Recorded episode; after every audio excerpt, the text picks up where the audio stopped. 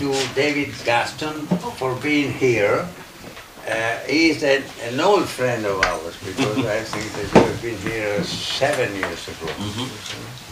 But this time he has come with something new and very interesting to get acquainted of. So uh, I, I don't add anything. We, uh, we, we have thought Ottavia explaining a little bit the sense of what we are doing tonight.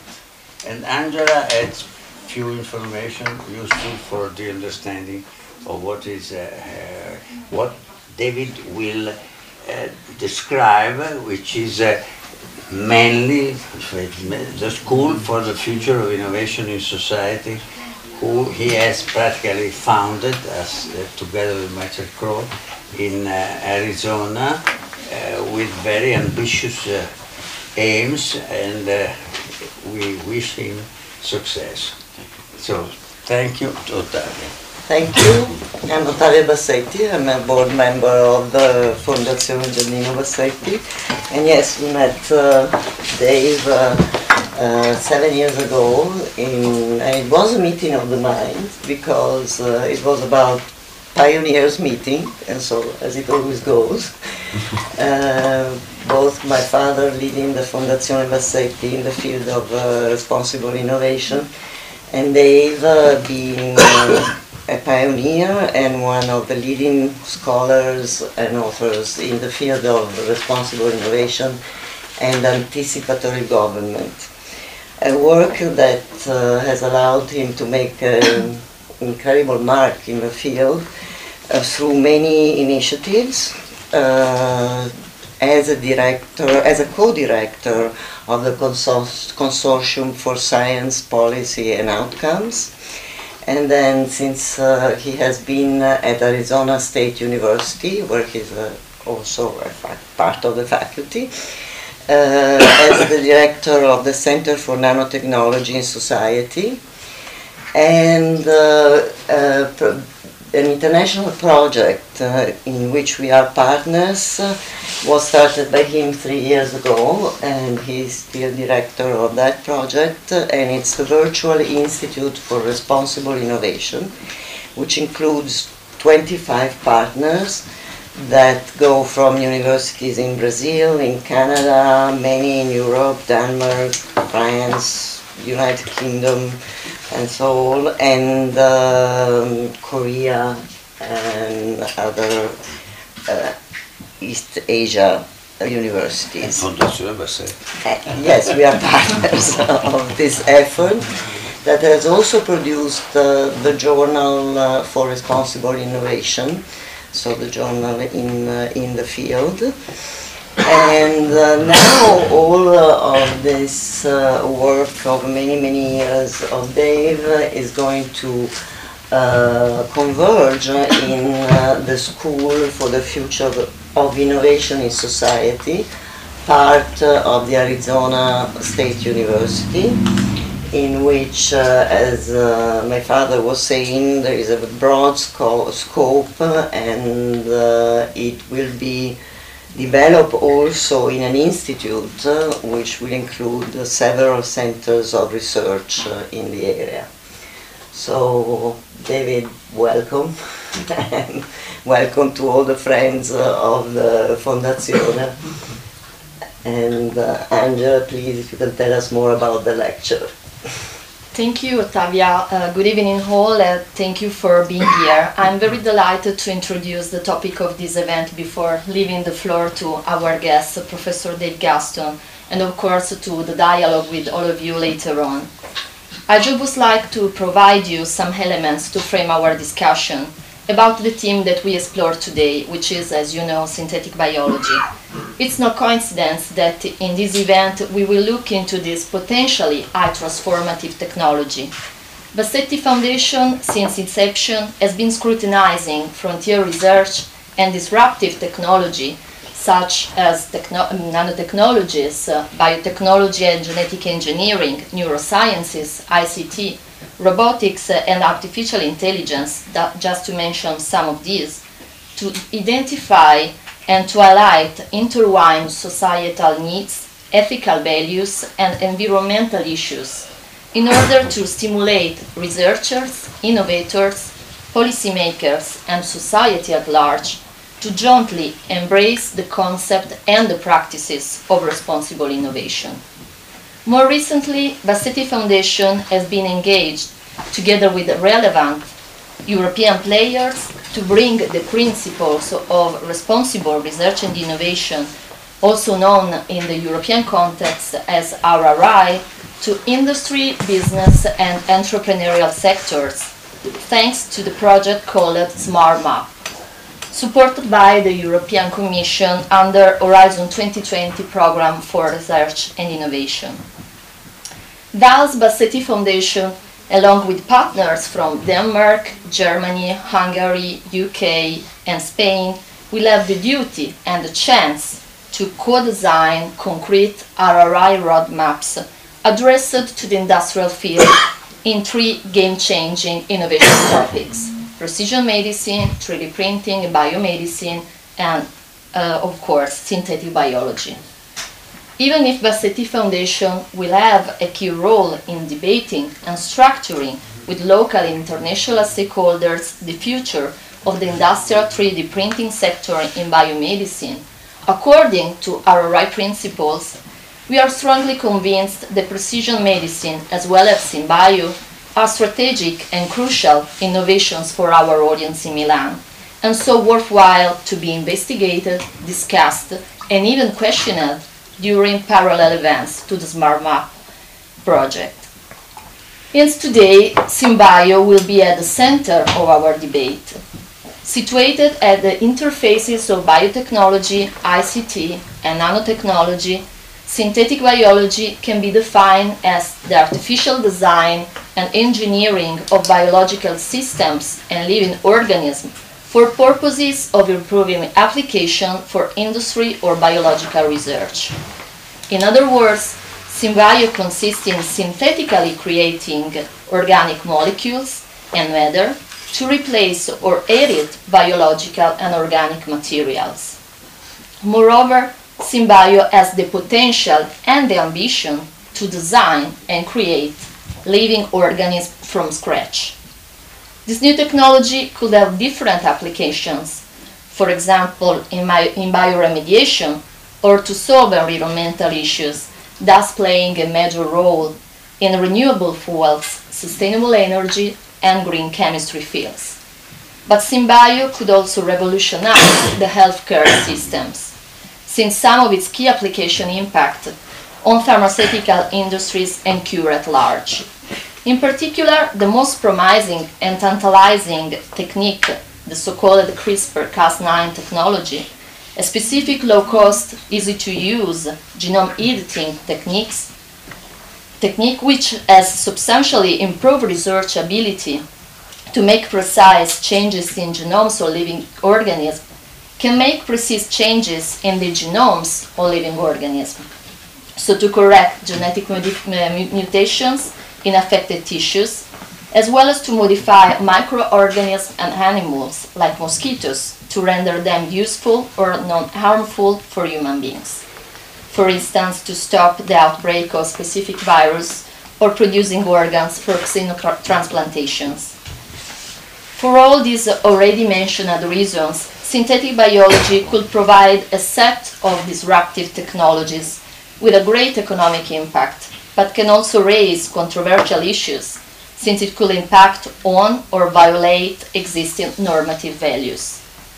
Learning from the turbulence experience of GMOs and green biotechnology in the past, before entering into the industrial sphere and before starting its broad commercial usage and deployment, SynBio should be at the center of a wide and inclusive societal discussion in order to eventually regulate the sector according to appropriate governance frameworks, which are needed to be aligned with societal values, concerns, and needs. And to point out what is at stake when we modify or produce from scratch a living organism, when we manipulate embryo, embryo and germline cells, when we release in the environment a novel or modified living organism that is different from those we may find in nature. Since this kind of debate is not just a matter of discussing balancing risk and opportunities, but goes straight to question our ideas of democracy and human rights, and has the potential to create disparities and clashes among generations. In short, it challenges our multicultural and multi-religious societies to reflect upon on how we want to design our future. Thank you very much. You. The floor is yours. So that's a wonderful and- and flattering introduction. I'd like to thank Professor, uh, President Bassetti and Ottavia for this invitation. This is my, I guess, my third trip uh, here to visit you, and um, I think perhaps the, the most fruitful, and look forward to uh, what comes of, of um, the conversations that we've had in, in really concrete ways. Um, over the past year and a half or two years, the principal activity that I've been involved with is creating this new School for the Future of Innovation in Society at Arizona State University. Um, and the focus of the school is really very much like the conclusion of your uh, of your comments that um, the emerging motto of the school is the future is for everyone. And that's you know it, it is an ethic. Like asu also has a school of sustainability and sustainability is an ethic uh, for that school. The uh, the openness the access the inclusiveness of the future is the vision and, ethic of the school but the subtext is even if you don't know how to code that is, we normally think of future building as a technical enterprise, and we need to think of it as a socio-technical enterprise. We normally think of the people who make the future as the people who are in laboratories uh, wearing white coats, when, yes, those are the folks who may be creating uh, the new compositions of matter, the new arrangements of materials, uh, but those are the inventions, they're not the innovations. The innovations are things that happen when those materials come in contact with the rest of us. And to emphasize the role that the rest of us have in innovation, the values that we, as well as the people who make those new inventions, those new compositions bring, to focus on doing that responsibly is really what's at the heart of the new school that we're working on. What um, I want to talk to you about today um, is synthetic biology, uh, but from, I hope, you know, for those of you who are somewhat familiar with it, a slightly different perspective than you've seen before. It draws on a couple of cases of things that real people who are doing what they call synthetic biology um, are working on, but it also draws on a whole host of other kinds of knowledge that um, from the very interdisciplinary perspective of uh, the School for the Future of Innovation Society, I hope will be a, a creative contribution to how it is that we think about the role of synthetic biology. Um, so you can, hopefully everybody can see the, uh, the slides. Most of them are pretty pictures, so you don't have to worry about reading text or anything. And um, I'll begin. So that's my son Sam, about two years ago. Um, and about six or seven years ago, we were stomping through the um, street side puddles of an Arizona spring. And with about 350 days of sunshine and less than eight inches of rain in the average year in our native Arizona, I indulge him his splashing in the puddles. In an impish mood myself, I admonished him, Watch out for the puddle gators! Not quite three and a half at the time, he looked up slightly startled um, paused and replied, Daddy, there's no such thing as puddle gators. Wouldn't it be cool if there were? Yes, he added, with a stomp of his boot in the puddle for emphasis. So Sam and I continued to speculate about the natural history of puddle gators. We agreed that they should be vicious predators, while I envisioned them as salamanders with a bad attitude, um, uh, about the size to clamp onto your finger if you probed too closely in their uh, seasonal puddles. He saw them as microscopic, perhaps a little bit like the water bear that he'd met in a book of poems about pond life. Now, I imagined the puddle gator for Sam knowing that it would entertain him. I also imagined it knowing that there is a deep divide between my imagination and the actual ability of anyone, and certainly me, uh, literally to conceive of such a wee little beastie. But I have deep ambivalences about the agenda, the research agenda of synthetic biology, a contemporary field of research that could eventually make puddle gators a reality. Synthetic biology sees biology in explicitly engineering terms. It sees biological parts, proteins, the metabolic pathways and systems that produce them, the genes that encode them, as building blocks that are interchangeable among organisms. Just as one might build a bridge out of information about what a bridge looks like and, um, and perform like and the materials at hand, synthetic biology aspires to build organisms from information encoded in DNA and the materials at hand from other organisms. So, plug some salamander traits, like size and coloring, into the appropriate chassis of a clonable amphibian, add some alligator teeth, and lo and behold, the puddle gator. Um, now, whether microscopic or macroscopic puddle gators could really only be playthings or ecological intrusions, and I don't want to suggest that synthetic biology is anywhere near designing the thing that the graphic designer made for me on that slide. Um, but creating a male Aegyptus mosquito with genes that produce only unviable offspring could save untold thousands of lives lost to dengue fever. More fundamentally, doing stuff because it's cool, like thinking about a puddle gator, in a carefully controlled environment with plenty of contextual instruction, can help encourage creativity and build the capacities to address much larger problems such as disease, even if the specific activity doesn't do so. By fo- but fostering curiosity, and this is sort of the, the central point, fostering curiosity should not necessarily foster hubris. Curiosity in and of itself is not a reason for endangering others or the environment. So, nearly 200 years ago, in um, well, at this point, actually, it was it was just 200 uh, years ago. In the cold, wet June of a year without a summer, a young woman began to write a story on a dare from friends to compose the scariest thing that she could imagine. 18 years old, she was holed up in a villa on the shores of Lake Geneva with these friends, awed by the lightning storms echoing off the Alps, fueled by the ash from the eruption of Mount Tambora the previous year probably doing laudanum, an opiate, and spending intimate time with a man who was not uh, yet her husband and married to another woman. So, of course, the young woman that I'm referring to is Mary Wollstonecraft Godwin. The married man was her still to be, uh, still future husband, Percy B. Shelley, and the others were Lord Byron, Byron's friend and Dr. John Polidori, and Mary's stepsister Claire Clairmont.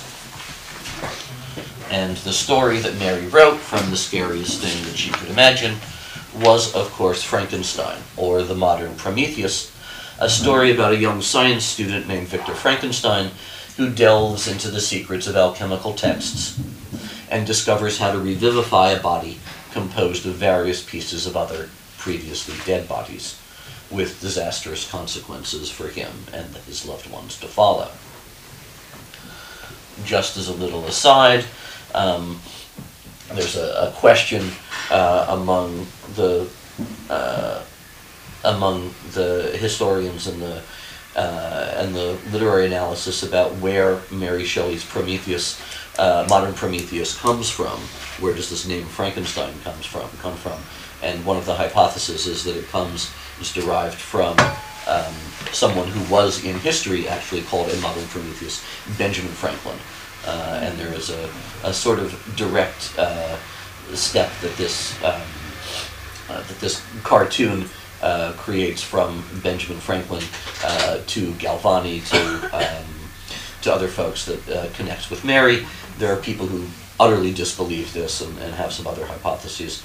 Uh, nevertheless, the, the intellectual genealogy is clear. The point being that Mary Shelley, in addition to being um, a incredibly creative um, and prolific author, was very much in touch with uh, the fundamental science, particularly of electricity, uh, in her time, and she did witness um, these public demonstrations of the power of galvanism, of electricity, um, where people would, in public, demonstrate, for example, the how uh, the still intact muscles of newly dead dogs and other animals would uh, twitch and appear to be lifelike when currents were applied across them. And this was a, a staple of, of public entertainment uh, in early 19th century England and elsewhere. There were even, and it's not clear whether um, Mary actually saw any of these, there were even a couple of demonstrations um, of galvanic power with uh, recent human corpses. Uh, in particular, there was um, one well documented one where a, a, criminal had recently been hung and was then sort of brought straight from the gallows into a, a public theater and uh, shocked in various ways to uh, the audience's great entertainment and horror. Um, so, in any event, um, this name of Frankenstein has come to represent curiosity taken to the level of hubris, uh, because Victor Frankenstein had little else in mind than the grandiose goal of creating anew a more perfect being. Once he failed to create something beautiful, as well as swift and strong and smart, um, he uh, he abandoned it. He shrank away from all responsibility toward his creation, and the monster was left to fend for itself. This image is from a um, an, an, actual Edison film uh, made in 1910 by the Edison Company. Was the first film version of Frankenstein, and if you're intrigued by this, uh, you can actually find it uh, online. There's a um, uh, it's on um, uh, in a variety of, of online sources. It's a short film and it's quite uh, marvelous and, and, compelling for some real technical reasons that have to do with making films in 1910. Um, it doesn't give you the whole bit of the story, but it's, it's really quite fascinating. Um, so Victor shrank away from all responsibility toward his creation, and the monster was left to fend for itself, um, learn for itself about the kindness and cruelty of humans. These, of course, are stills from the 1931 film. Um, and ultimately, um, confront Victor with the fatal consequences of his moral failure as a creator and as a father. And Victor, I want to argue, has in fact a lot in common with some contemporary synthetic biologists.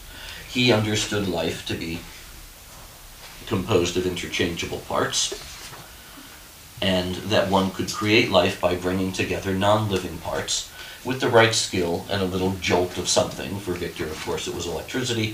For contemporary synthetic biologists, it's the information encoded in DNA. Now, among the agendas of synthetic biology that I want to talk a little bit about, um, beyond the Terminator mosquito, whose humanitarian purpose I find quite compelling, is a project on the so-called de-extinction of some species of animals. Um, so in Australia a couple years ago, scientists nearly succeeded in de-extincting this thing, which is called the gastric brooding frog. Um, and I can see some looks of, if not horror, revulsion, at least in, in the audience. So this is um, th this is a papa gastric brooding frog, and what they do is they um, swallow the uh, the eggs, and then the, the eggs develop inside the uh, the body of the parent frog that protects them, and then when the uh, eggs have fully metamorphosed, the papa frog essentially vomits out the uh, the baby froglets. Um, now they're extinct, perhaps for good reason. I don't know.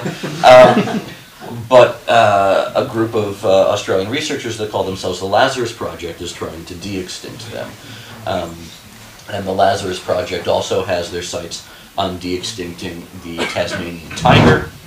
Other scientists are after the woolly mammoth. Um, uh, and just beyond the centennial of its disappearance, the passenger pigeon, uh, which some believe may have been the most numerous vertebrate ever to populate the planet, only to be driven uh, to extinction through hunting and habitat loss in 19th century America.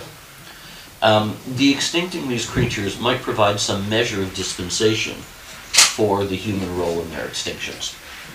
but the motivations are, of course, complicated.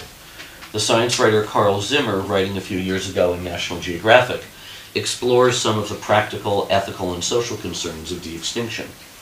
And then he closes his piece by quoting the Stanford University bioethicist Hank Greely. For Greely, as for many others, Zimmer writes, the very fact that science has advanced to the point that such a spectacular feat is possible is compelling reason to embrace de-extinction, not to shun it. What intrigues me is just that it's really cool, Greely says. A saber-toothed cat, it would be neat to see one of those. And this is from a bioethicist. um, so some scientists have even floated the idea of de-extincting Neanderthals. And there's a, a famous interview that the uh, biologist George Church gave, I guess now two and a half years ago, um, to the German magazine Der Spiegel uh, about de-extincting Neanderthal. And he garnered a lot of attention, number one, because George Church is used to, and this is wonderful, um, he's used to talking about things in public that scientists are not capable of doing at the moment. And I thoroughly commend scientists for doing that, uh, because there's no other way for the rest of us to have any idea, any access to the agenda that scientists are working with, unless scientists are willing to speculate uh, in public. Um, but then George is also somewhat well known for putting his foot in his mouth and doing things like in this uh, Spiegel interview of talking about the need in order to de-extinct Neanderthal of having a quote adventurous human female unquote who would be willing to gestate it. Um, so I don't want to discourage, like I said, I don't want to discourage synthetic biologists from discussing things in public venues that are not yet possible to do in the laboratory. But what could be a more Frankensteinian project than birthing into the world a unique being, a near person with no prospect of biological kinship, and little hope of human sympathy? Now, I want to explore my gripe with resurrecting Neanderthal with a religious tale, but not one that has very much to do with transgressions against or responsibilities to God. This is a Jewish tale, and a prominent element of the Jewish tradition is that humans are co-creators with God. In the Jewish myth of the Golem, which predates the Frankenstein myth by several centuries, and with which one must speculate that someone as learned as Mary Shelley was familiar, a man makes an animated creature out of inanimate stuff, closer to the original creation, as the stuff that makes up the golem is simple clay, and the spark is the name of God itself. In most versions of the story, the man in question is the Rabbi Judah Loew, a historical figure who presided over the Staronova or the New Old Synagogue in Prague and is buried there. So that's the synagogue, and that's the Rabbi Loew's uh, gravestone. In most versions of the story, the Rabbi Loew makes the golem only as a last resort to protect the Jews of Prague from a pogrom, an organized riot, that everyone knows is coming, but that everyone, including the king, refuses to stop. The golem, exceptionally strong and obedient, fulfills his purpose and saves the community from slaughter. In some versions of the story, the golem then becomes a servant to the synagogue and in the Rabbi Loew's house. And the harried but also haughty rabbi neglects his paternal duties in educating the golem, at least until it seems that this monster has fallen in love with the rabbi's daughter. At this point, the rabbi takes advantage of part of the mystery of the golem's creation. The Hebrew word emet or truth written across its forehead. The rabbi erases the first letter, the aleph, leaving the Hebrew word met, or death, and the golem dies. In the story, it's a sad and even cruel moment when the Rabbi Loew erases the life of the golem, especially because it is his own human flaws and not the golem's that have precipitated the seemingly untenable situation. Now, compared to Victor Frankenstein, the Rabbi Loew, I think, has done a bit better, but not an altogether satisfactory job. Rabbi Loew has a precise, community regarding, and justice serving reason for engaging in this extreme act of creation. Something that Victor Frankenstein lacks. And while the rabbi shares Victor's culpability, for failing to fulfill his paternal obligations properly.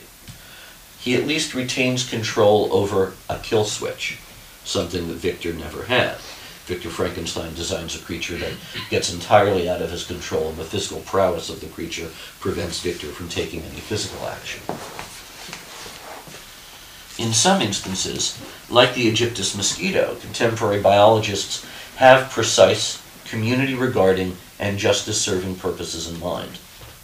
And they have a terminator gene created, have in the terminator gene created a kill switch, which one hopes might work should they release this kind of creature, utterly new to evolution, out into the world. but for the scientists involved in the de extinction work, I worry that the purpose might be more self regarding than community regarding, more general than precise, and of course, its purpose is utterly antithetical to the purpose of the kill switch. The idea is to create a Neanderthal such that it would live, to create mammoths such that they would procreate. Perhaps the place where we 21st century innovators might learn to be responsible is, ironically, from a child. Who's seen Tim Burton's Frankenweenie? No one has seen? Ah, you must. Okay. In Tim Burton's Frankenweenie, young Victor Frankenstein discovers the secret of revivification and applies it to his beloved dog Sparky. The secret gets out, and the other children go about reviving their dead pets. And of course, their dead pets run amok in the traditional trope of the monster movie. But Victor has been a good and loving master to Sparky, who remains loyal and loving back. Perhaps Victor and Sparky can show us how to love our monsters so we don't need, as the Rabbi Loew does, to put them out of our misery. Back to Sam. In light of Sam's childhood love of the natural world, I often lament that natural historian or natural philosopher is no longer a career open to him.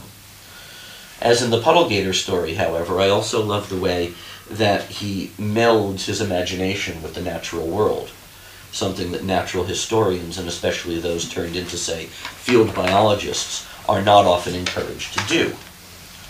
Synthetic biologists, however, seem to partake of this melding of imagination and observation, and that is likely a career that will be open to him. So I also lament the continuing short sightedness of an innovation system that does not emphasize responsibility. For now, while Sam is still learning the rules of social behavior, along with the names of real Arizona creatures, such fantasy is cool. Responsibility in this broader sense comes later. But for the day he splices his first gene, I hope that he will already have learned wouldn't it be cool if is not a sufficient justification. And what would really be cool is if he learned this not just from his science teacher or his art teacher or a whole bunch of others, as well as from me. Thank you very much.